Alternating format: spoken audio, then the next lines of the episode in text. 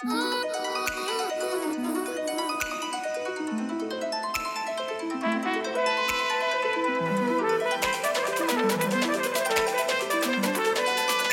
Clinic presents the Always On EM podcast, hosted by Alex Finch and Venk Bellamkonda.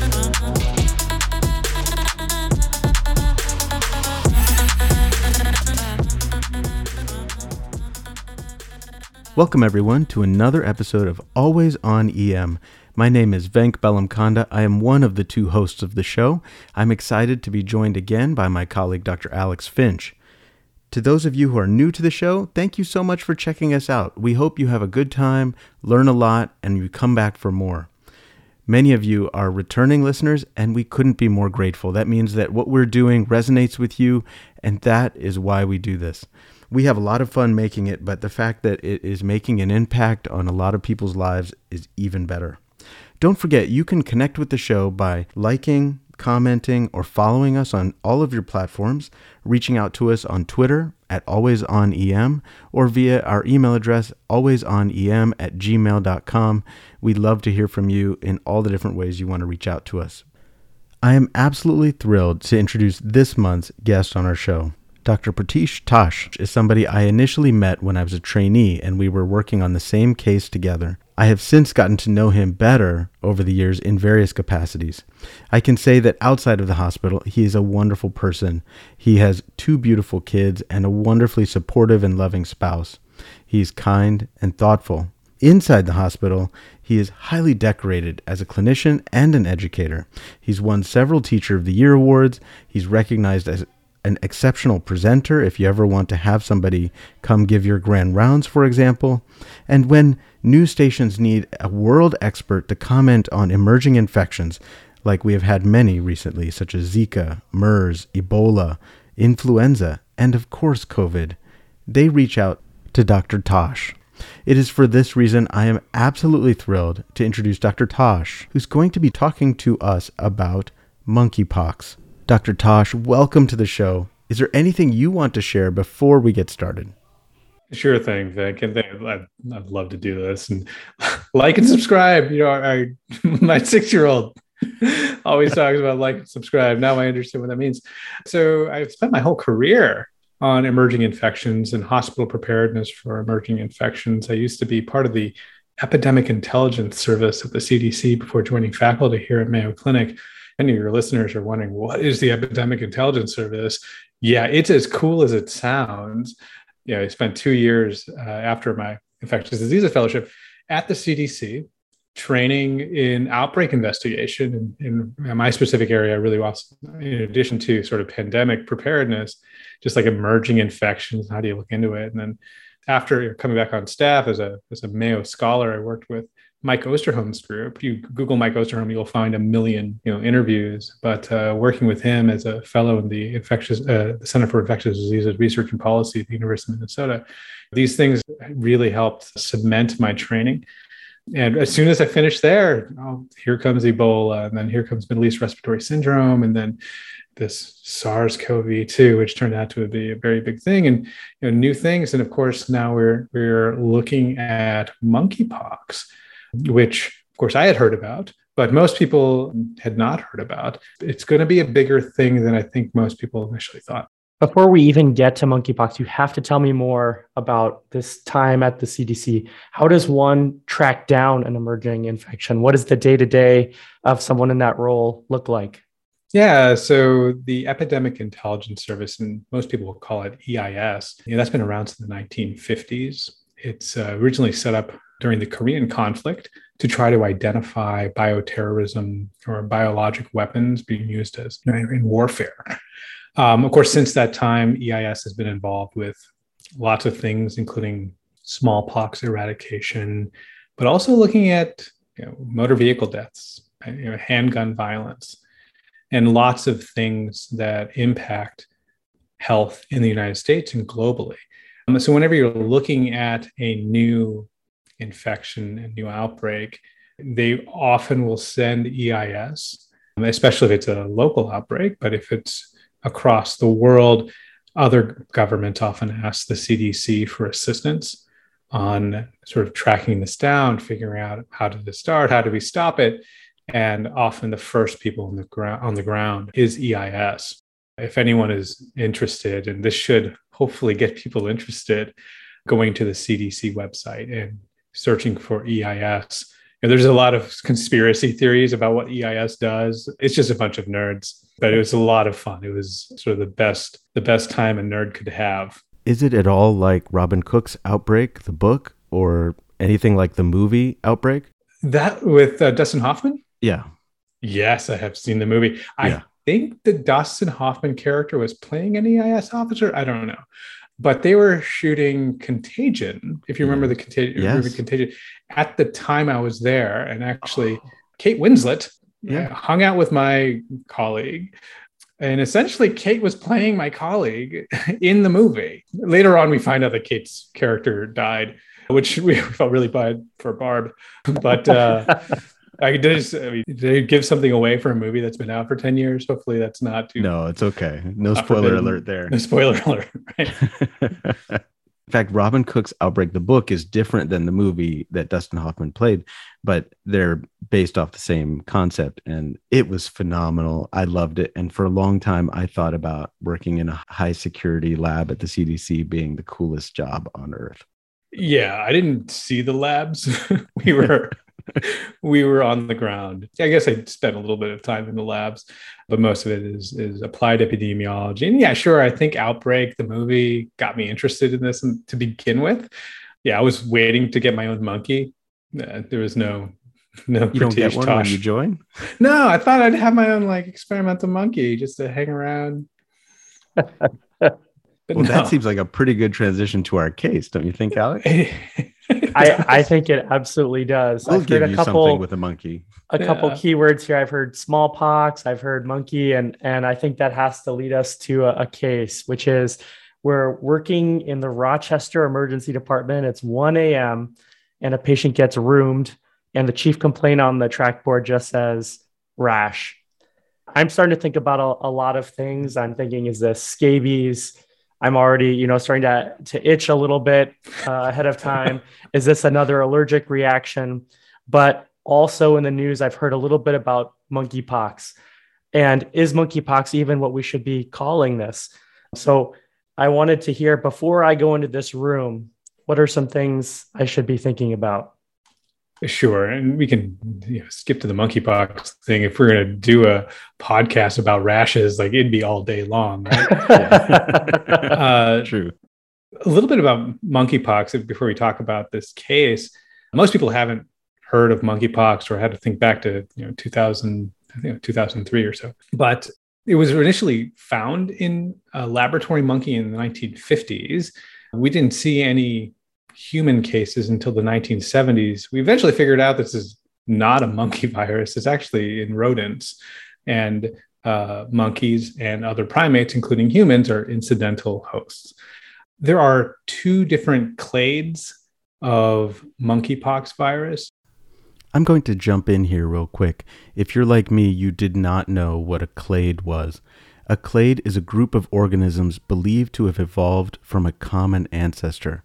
Okay, let's continue. There's the Congo Basin clade, which we find exclusively in Central Africa. And then we have the Western Africa uh, clade. And the Congo Basin clade is a lot worse, you know, 10% case fatality. The Western Africa clade tends to be, and not to call it benign, but less aggressive, sort of less than 1% case fatality is what we've um, learned to expect. This outbreak of monkeypox outside of Western Africa is really unprecedented in terms of its size, you know, its scale, how fast it's moving across the world. And you know, if people can remember, like, oh, the pictures of, of smallpox. So this is largely a infection presenting with rash, but it's a systemic disease. And so people can get pretty sick. And if you're thinking about smallpox, 25% of people would have died. And so the rash is usually how this is spread. And so it starts off as you know, little macules or something, or things in the mouth or wherever the inoculation happened, and then eventually becomes these big pustules that are full thickness, pretty painful, and people get pretty sick. But it's those lesions that the you know, fluid from the lesion that if someone gets in contact with, then they could get it. Now, there's also some respiratory spread, but you kind of have to be really close for about four hours before we start talking about respiratory transmission. So, the, the vast majority of the transmission is going to be from direct contact with somebody who has active lesions. So, how did we get to an outbreak of 12,000 people plus as of right now in the world where you need contact with someone with an active lesion who's actively sick? And so there's some peculiarities we're finding out about this outbreak in that the classic presentation of monkeypox is not really what we're seeing. You know, the, the vast majority of cases have been amongst men who have sex with men, and especially those engaging in sort of anonymous sex. And you know, there are many issues with engaging in, in anonymous sex, but part of it is, from an epidemiology point of view, is it's anonymous. And so if somebody is having lesions and they, these may be just completely localized to anogenital lesions or in the mouth or something and maybe minimally symptomatic and then engaging in say close contact intimate contact then you can spread it. And if you're having multiple partners then you can spread it to many people. But because the incubation period is long one to two weeks is usual but potentially even longer people can go all the way around the world with exposure and eventually have some symptoms and then spread it to other people. And so this has become a challenging outbreak just because of a lot of uh, factors about what we're learning about a little bit more mild disease, but still able to transmit, but also just some of the sociologic factors, looking at you know men who have sex with men and perhaps not being as forthcoming about potential risks and and so the outbreak has been difficult to really get our hands around. Earlier you mentioned that two types of this disease have either of them spread outside of africa before? So there's one type that we find exclusively in central africa and the other type that we used to find only exclusively in Western Africa, with occasional outbreaks outside. There was one in 2003 in the United States related to imported prairie dogs that were sold as pets that got infected by, I think it was imported rodents, other type of rodents from Africa that were in the same holding pen or something. I believe in Illinois somewhere, and then eventually, you know, the, the pet owners got infected. And those those numbers were in the 70s. Now we're looking at you know I think 1,800 cases in the United States, and those are or identified cases. It's you know testing has been a little slower for us to get up to speed in terms of our nation. You know, the kind of commercial laboratories that we really need only recently being able to run the test, and so we've been have a little bit of a slow start just in terms of how our healthcare mechanisms are in the U.S my hope is that we're on a path where we can better identify as many cases as we can and you know scale up our vaccine uh, and get people vaccinated. Something i really love about my job is that i'll see anyone anytime in the emergency department and i often have very little information when i first walk into the room. And it's a great joy in my job to try and put a lot of pieces together. But it is true that sometimes i know nothing when i walk into the room if I start to think that monkeypox may be on my differential, what do I need to do immediately? Do I need to, for example, move to a negative pressure room? What, what type of PPE would be safest for me to continue? Great question. And if someone has a febrile rash illness, you know, this is when where you really want to mark that, regardless of what it is, right? If it's measles, in this case, you know, monkeypox, a febrile rash illness should should spark some concern. In this case, you want to room the patient quickly. In, in an ER, of course, there are going to be solo rooms, uh, at least in our ER. And we want to use the similar kind of personal protective equipment we would use if we were testing somebody for COVID. So, gown, glove, eye protection, and a fitted N95. So, a respirator of some sort and the the majority of this is through contact But in case there's an aerosol generating procedure or that sort of thing, you want to make sure that you're ready. And so that's the personal protective equipment that you would want to wear. Uh, you do not need negative air. So a regular room will be just fine. And then going about your normal stuff, including trying to test. And that's actually been a little bit more of a, a struggle recently, but you, I think a lot of a lot of places are starting to sort that out. Earlier, you mentioned that these patients can be really sick. Do you mean that they're very symptomatic, or do you mean that they might be in shock or needing pressors or things like that? Yeah, it's really uncommon to have patients who are otherwise healthy who develop Western Africa monkeypox to become sick enough to, to require hospitalization.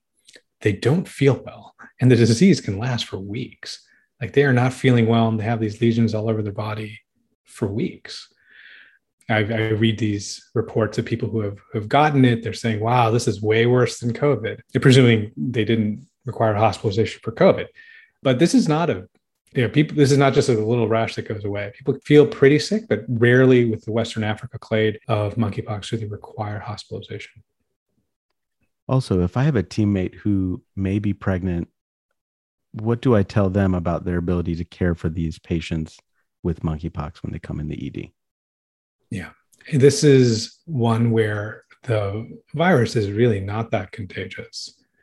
I mean, it's contagious if you are in direct contact with the lesions or fluid from the lesions, including fomites, meaning that if somebody has a towel that they've used and you come in contact with the towel. But using appropriate personal protective equipment, you know, if any patient who has a lesion, you should be wearing, using you know, universal precautions. And, and so usually using the usual stuff should keep everybody safe, and especially in a healthcare setting. You talked a little bit about rooming this patient quickly. One issue that we have faced in COVID and many emergency departments have experienced are increased wait times and sometimes full waiting rooms. I can see myself in this situation where a patient gets roomed and I stop and turn and look at the waiting room and it was potentially full and the patient was out there for a while. And I'm thinking about an EIS agent and their eyes just bulging out at a patient waiting in our waiting room for a long time with this. How many of these patients, other patients, then need to be quarantined and the healthcare staff at the front of the house? What kind of precautions are we giving to them? Yeah, if somebody's in the same room for four hours, is where we start to really worry about respiratory transmission. Hopefully, that's that's not happening which again, if somebody's coming in with a febrile rash illness, this is one that you want to room more quickly for exactly that reason. And provided that their lesions are covered with clothing or things like that, it's not something you really have to worry that much about. Now, the, if a healthcare worker you know, touched a lesion without gloves or you know the appropriate PPE, then we have to worry about that person. But this is not uh, something that's going to spread that quickly in just a waiting area you do want them roomed quickly if if feasible. That's really helpful. And I I sometimes joke that on a pediatric shift, a febrile rash is the entire shift. And so uh, sometimes uh, it feels like that's that's all I'm seeing. But in this particular case, could you walk us through a little bit of the history and physical examination that might lead us to this diagnosis? Because I've heard mention of it's like smallpox and things like that, which to me as an emergency physician is very concerning. yeah. So the classic again we're being challenged by what is classic now that we have you know 12,000 cases worldwide the classic is to have a prodrome of fever sometimes really high fever and lymphadenopathy prior to the start of macular lesions that then progress to to pustules over a period of weeks or week or so rather. And so you may see them at the time that they're prodromal. Uh, you may see them at the time that they start to have these lesions that may look vesicular initially before they become really, really pustular. The big thing here is going to be history. You know, understanding, well, has this person with a fever and a rash been to, especially Western Europe, where we're seeing cases, uh, have they had close contact with a known case? Have they had multiple anonymous sexual partners. These are the things to heighten your awareness and to think about monkeypox in a particular patient. And at some point, if this is uncontrolled, you know, we will start to see this in other populations, which is why it's important that we don't just restrict our thoughts to just men who have sex with men. As I'm examining a patient who has a fever, if I wanted to check for lesions that could come up, is there a certain order in which you would check? And my follow up question is we've been talking about more of enteric sites, uh, like perianal mouth, but what about urogenital sites? Are we seeing lesions in those areas as well? I'll ask the answer the second question first. Yeah. We are seeing genital, your, uh, anogenital lesions and you know, oral lesions as well. Um, and sometimes, like that's all they have. And it is the point of inoculation. Like if, if someone's engaging in receptive anal intercourse with someone with you know, penile lesions, then that's where they're going to have symptoms first. So I guess if I were to look at one area first, I'd start with whatever is most sim- symptomatic. And people should have you know, some sort of at least local symptom, even if it's relatively mild and not the full blown classic case of monkeypox. But I'd start with whatever is bothering them. It is important to note that this is not a sexually transmitted infection. Uh, it is through close contact. Of course, close, intimate contact is, is works as well in, in terms of transmission, but there's not transmitted through semen or anything like that. And you can certainly get it transmitted from a lesion or a it's on their arm or something like that. And so uh, this is why I think it's important that we really clarify that this is not just a, a disease that at this point uh, could only impact men who have sex with men. What an excellent point, Pritish, to emphasize. Although currently we are seeing this disease amongst people with certain common sexual behaviors, this is not a sexually transmitted infection and is not spread isolated through semen or vaginal secretions. In fact, contact and exposure time seem to be the things you're most emphasizing, and we should keep that in mind. Let me ask a follow up question about lymphadenopathy. Of the cases of monkeypox that have been identified already, do you know if the lymphadenopathy is regional and located near the lesions on the skin, or is it possible to have global lymphadenopathy? Yeah, lymphadenopathy is the usual hallmark of of monkeypox, even in comparison to smallpox or chickenpox, which is you know, not a not actually a pox virus. It's a, a human herpes virus. The, the really hallmark of monkeypox is the lymphadenopathy, and it can be generalized. Now, not everyone is having it. Uh, as we were looking, learning more about the 12,000 cases, most people will develop lymphadenopathy. And if they are localized anogenital lesions, I guess that's where I would expect the greatest degree of lymphadenopathy. When I'm comparing, contrasting the examination in this case from other febrile rashes, and I'm thinking about things like varicella, measles, things like that, is there anything that's going to be a giveaway? A few things with varicella, so primary chickenpox. Usually the fever comes on at the onset of the rash. For monkeypox, there's a prodrome of a couple of days. And then you should see lesions on the palms or soles for monkeypox infection. That's pretty rare for chickenpox. There's the difference between centrifugal and centripetal. Let me cut in and give us a review on centripetal versus centrifugal rashes. Centripetal rashes begin on the periphery on our extremities and then progress towards the trunk and core of the body. Centrifugal rashes do the opposite. They begin generally on the trunk and core and extend outward toward the extremities. Sometimes you will see centripetal rashes as being listed as focused primarily on the trunk and centrifugal rashes primarily focused on the extremities. Examples of centripetal rashes, again, those moving from outside in, would include varicella, measles, rubella, roseola. Examples of centrifugal rashes, or those starting centrally and moving outwardly, would include Coxsackie virus, Rocky Mountain spotted fever, and secondary syphilis. Okay, let's get back to Pritish. So monkeypox is usually starts in the core, so mouth and and, and then going out uh, to the extremities, whereas for chickenpox, it should be the other way around.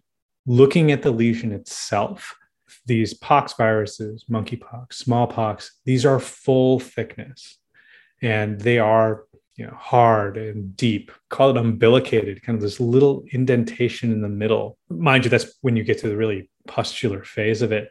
The chicken pox kind of that dewdrop on a rose petal you know, superficial irregular borders the rash looks different. And if you look at one area of their body that has this for chicken pox you should have different stages of the lesions within one area for monkeypox, these should be the same stage within any one particular part of the body. And so I think that's the biggest thing to think about. And you can also, if it's uh, only one particular region, uh, you know, region, thinking about even reactivation. You know, uh, so varicella zoster, shingles, it, it'll look similar, more so like chickenpox, and a lot less like monkeypox. The classic teaching in the EM literature was always if you see chicken pox and it's all in the same stage, you're in trouble because we were always thinking about smallpox, but I guess that's a similar development for monkeypox. Yeah, they are they're going to develop similarly. The big difference is the degree of fever and the lymphadenopathy between monkeypox and smallpox. You've touched a little bit on testing. Can you tell us what types of tests we're going to order? And is that something we can get done at Mayo or is that a send out? So, what you would do is get a very specific swab that we're using and unroof a lesion. Mind you, you are in a correct PPE doing this. Absolutely. Unroof a lesion and send fluid. And at Mayo Clinic, we are able to use an in house test. And very quickly, we're trying to get all of those instructions and how to actually do that up where clinicians would look for it. And that's what we're doing as part of part of our incident command and uh, trying to integrate all this work that a bunch of people are doing across our institution to get it to the, really at the hands of our primary providers, our frontline providers. But outside of Mayo, there's a lot of other laboratories that are that are running this as well. Uh, LabCorp being one. Mayo's lab, of course, will be able to have higher volumes. I think in the next few weeks, being able to take tests, a lot of tests from outside. The availability of testing, I think, has been uh, one of the roadblocks to really identifying the scope of the US outbreak. It hasn't been easy, and we're slowly getting there. Once we have providers aware that need to, they need to start thinking about it, know how to get a test done and where to send it, that's really going to help us identify the scope of this outbreak. And from your point of view, when you see these incidence numbers and the difficulty with testing, are you skeptical of them? I think these are gross underestimates. We are probably seeing the tip of the iceberg right now, but that's fairly typical of any emerging infection. The first thing you're going to see are the folks who are perhaps the sickest showing up. You know, there's a lot of barriers beyond just having a provider think about it and having a test done. We are you know, looking at a sometimes marginalized group of people, men who have sex with men, and seeing our unfortunate history, especially through the AIDS epidemic, of you know stigmatizing. People may not may not be as forthcoming about their risk factors. when you know, having sex with men, or engaging in anonymous sex. For somebody to tell a complete stranger that, and recognizing that there's at least been historical stigma, and so that's something I think we really need to work to overcome because we can help these folks and help prevent transmission it is also important that as you're asking these questions, you recognize that there is historic stigma and you approach this in a non judgmental fashion so that people are comfortable telling you these very private details about their lives. And it turns out that these details are the things that are, are going to be really important to you know, getting our hands on this outbreak. Along those lines, when we're assessing a patient who is sharing those details with us, and discloses this and is requesting STI testing, should we be considering a cutaneous a monkeypox PCR test with this type of history if we see a rash? Or even if we you know we aren't saying that this is the specific rash we're worried about but we're thinking about other things such as HSV or syphilis a variety of things that cause rash should we be testing for this as well yeah, if somebody is presenting and they have they have concerns about sexually transmitted infection and they have a, a rash, I would I would test for monkeypox, but also HSV and other other sexually transmitted infections that cause anogenital lesions. To that end, if somebody's rash is not fluid filled, is there an alternative way that we can test for monkeypox? I'm not sure what the sensitivity would be if you are sort of rubbing the lesion before there's a pustule there. Ideally, you're sending fluid. And if everything is negative and things progress, this may require subsequent testing. But I don't know the sensitivity of the test in that early phase of just rubbing the area that you know, should be teeming with virus. But yeah, I, I don't know the answer to that. What about other body fluids like saliva or blood. Can these be tested right now? Right now, the the the real thing is you want ideally fluid from a lesion because that's that's going to be the most accessible and the most characteristic of, of this disease. You talked in our introduction about a goal of ramping up vaccine production, and I'd like to hear more about that as well as potential treatments. I've read about some potential things, but I've certainly never prescribed any of these medications. There's two different vaccines that we would use for post exposure prophylaxis. One is ACAM 2000, which is the more classic smallpox vaccine and is licensed for smallpox prevention. That's a modified, sort of an attenuated uh, vaccinia, similar to the original sort of Dryvax that we, we used for many decades. But that is a live vaccine and not necessarily approved for monkeypox, but it should work for about 80%. There is a, another vaccine, Jynneos, that is replication deficient. And so that is safer to use in you know, pregnancy and immunocompromised hosts and, and, lots of things, and is actually licensed for the prevention of monkeypox. And so we're trying to lean on on that vaccine, uh, a lot less side effects and things like that. But you know, since we haven't needed that many, as you can understand, that you know, there just hasn't been the production of the vaccine to the levels that that we need it. And so uh, the company is working to increase their vaccine availability. At the same time, our public health authorities are trying to sort out who is the highest risk, who really needs this in terms of what is their risk factor, their health risk factors, right? Somebody's immunocompromised and they had a high risk exposure.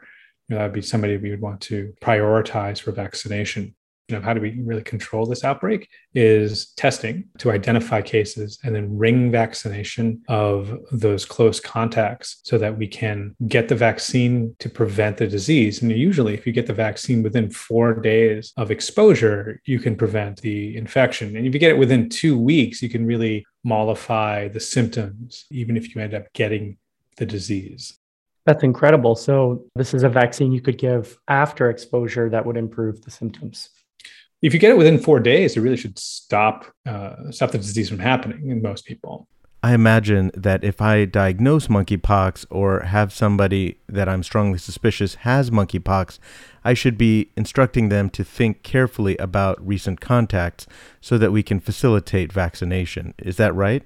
Yeah, and this is where public health usually steps in. If you have a confirmed monkeypox case, your laboratory or you or somebody needs to contact your local health department. Thankfully, here at Mayo Clinic, there's a, a laboratory direct connection. And of course, our, our folks in infection prevention and control would have been there throughout. Because if you're suspecting this, please call them and they can help navigate the interactions with public health that's a large role for public health to identify the people that they've been around and get them vaccinated if appropriate.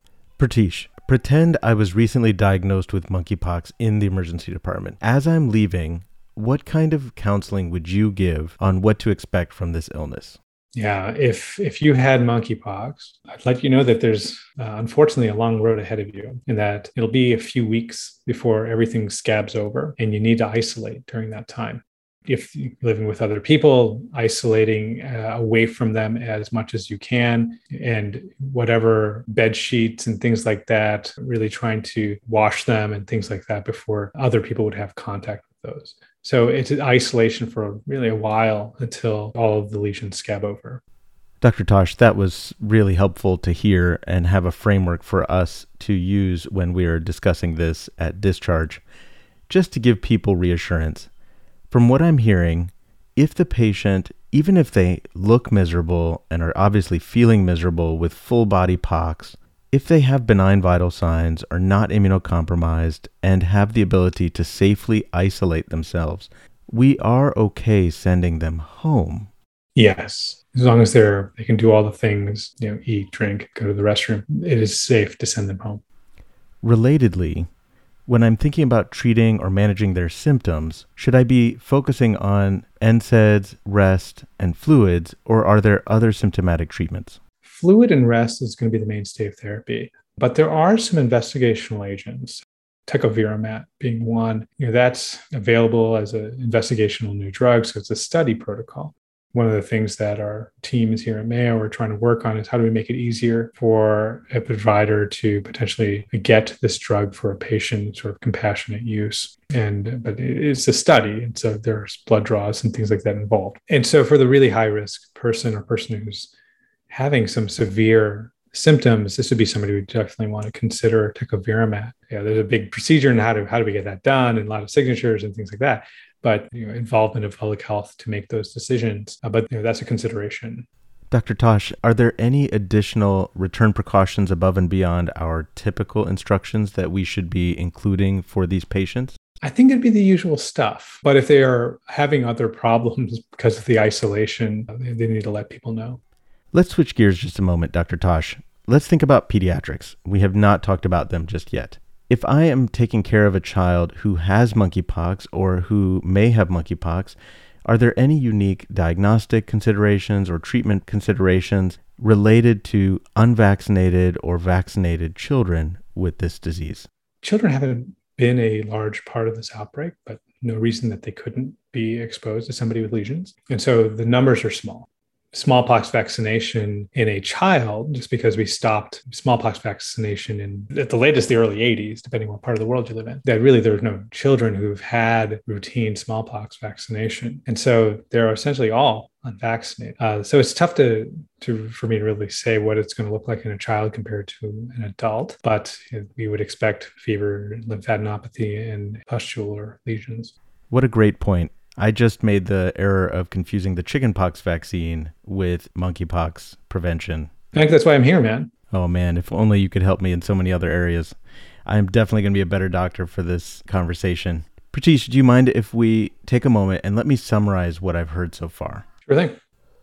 So, what we have talked about so far is that this is not a sexually transmitted infection, even though the group that is being most affected are men who are having sex with men. We do not want to further stigmatize this group when this condition can be spread to anyone through any kind of exposure to a lesion. And it is that exposure and the duration of that exposure that is most concerning for the spread. As patients present to the emergency department with fever and rash, we have to have a healthy amount of concern that these patients probably should be roomed as soon as possible. Although we may be concerned for our safety, as long as we are wearing the appropriate PPE, we should be able to safely provide care for these folks, even if we are pregnant or immunocompromised.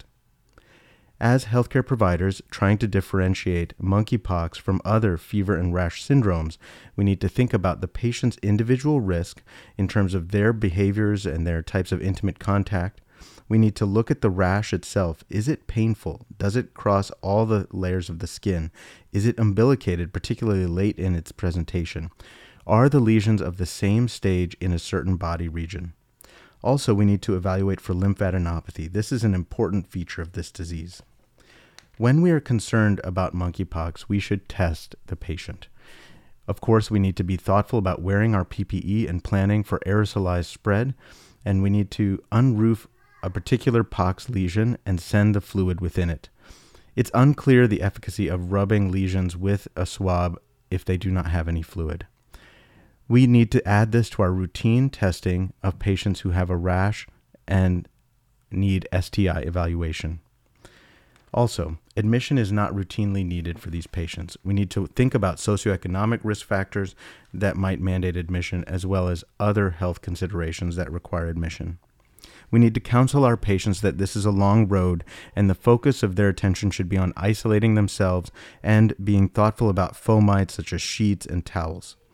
Standard return precautions should be sufficient here, but also paying attention to the effects of isolation on your patient. Vaccination for the patient who has been recently exposed or any contacts within four days may be very helpful. For all patients with monkeypox, the acute treatments really focus on our conservative measures, encouraging fluids, rest, and antipyretics.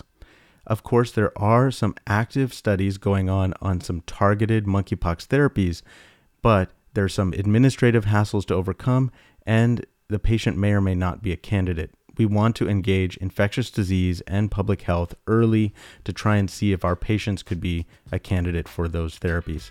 That's not to say that's the only reason. In fact, a key point of this would be to engage infectious disease and public health early and throughout the process of evaluating and caring for these patients as we see them in the emergency department. How did I do, Pritish? Did I get it? I think that's it, man.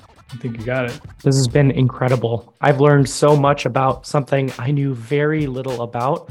We're so grateful for your time. Do you have any other words of wisdom for us today? I really appreciate this, and a little bit of knowledge about monkeypox will go a long way during this outbreak. Well, we're incredibly grateful for your time and for all of your leadership during this monkeypox episode, as well as throughout COVID. We're grateful to have you look in also to the next emerging infection as well. Thanks, guys. I really appreciate the invite.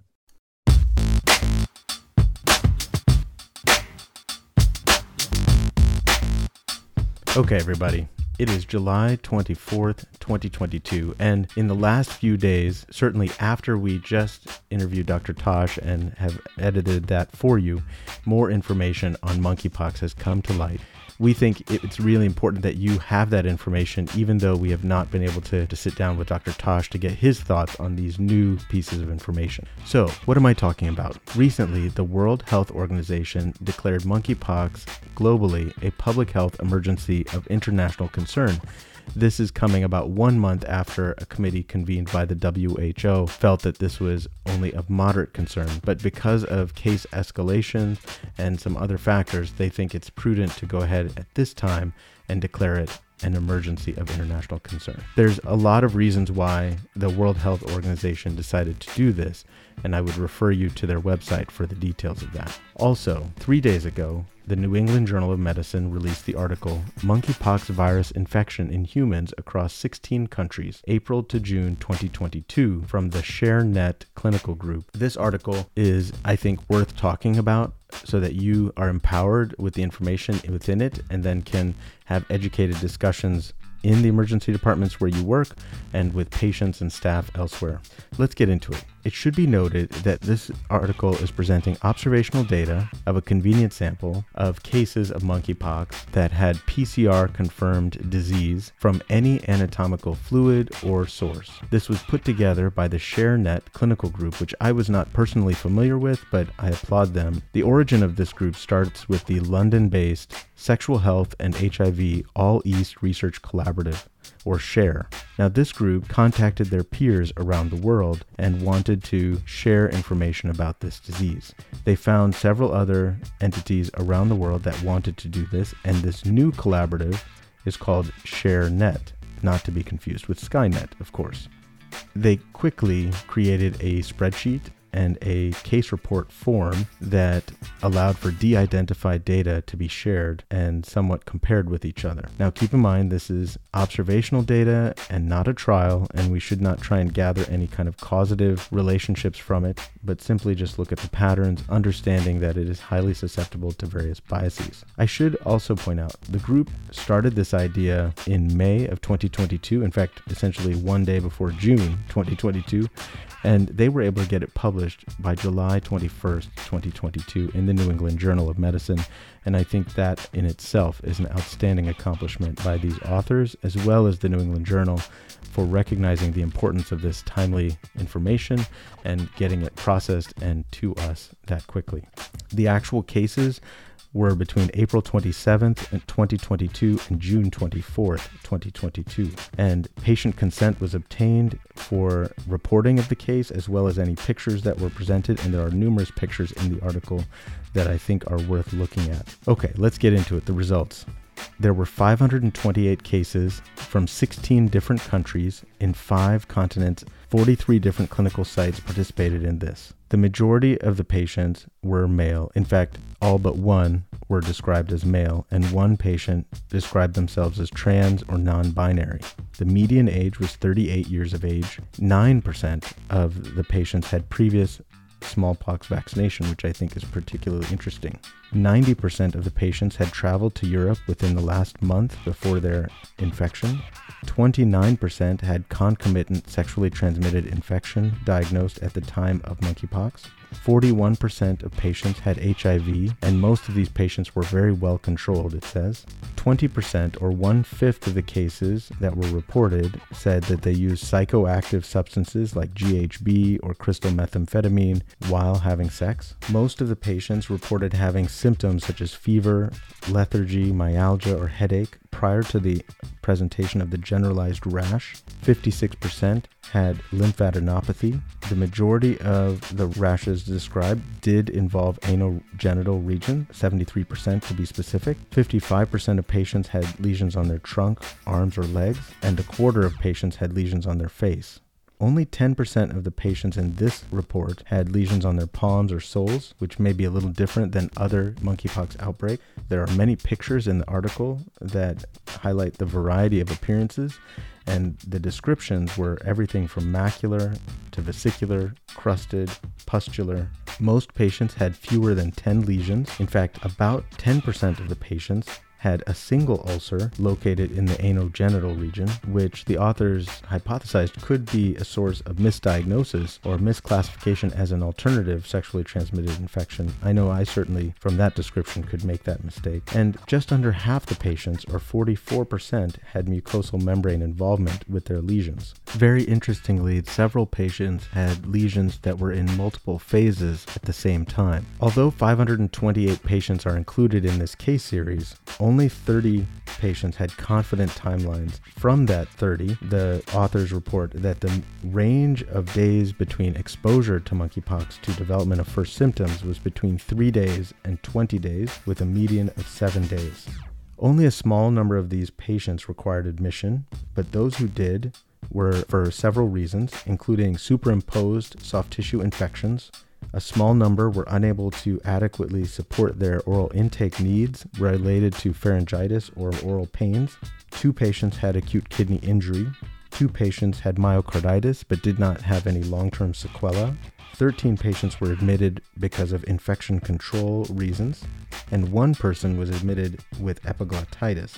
Certainly, the majority of the testing that resulted in PCR positivity to get into this case series, the majority of that was from skin lesions but there were a few other types of testing that is reported and I think is interesting for us to be aware of. 26% of the patients in this case series had positive PCR testing from nasopharyngeal swabs.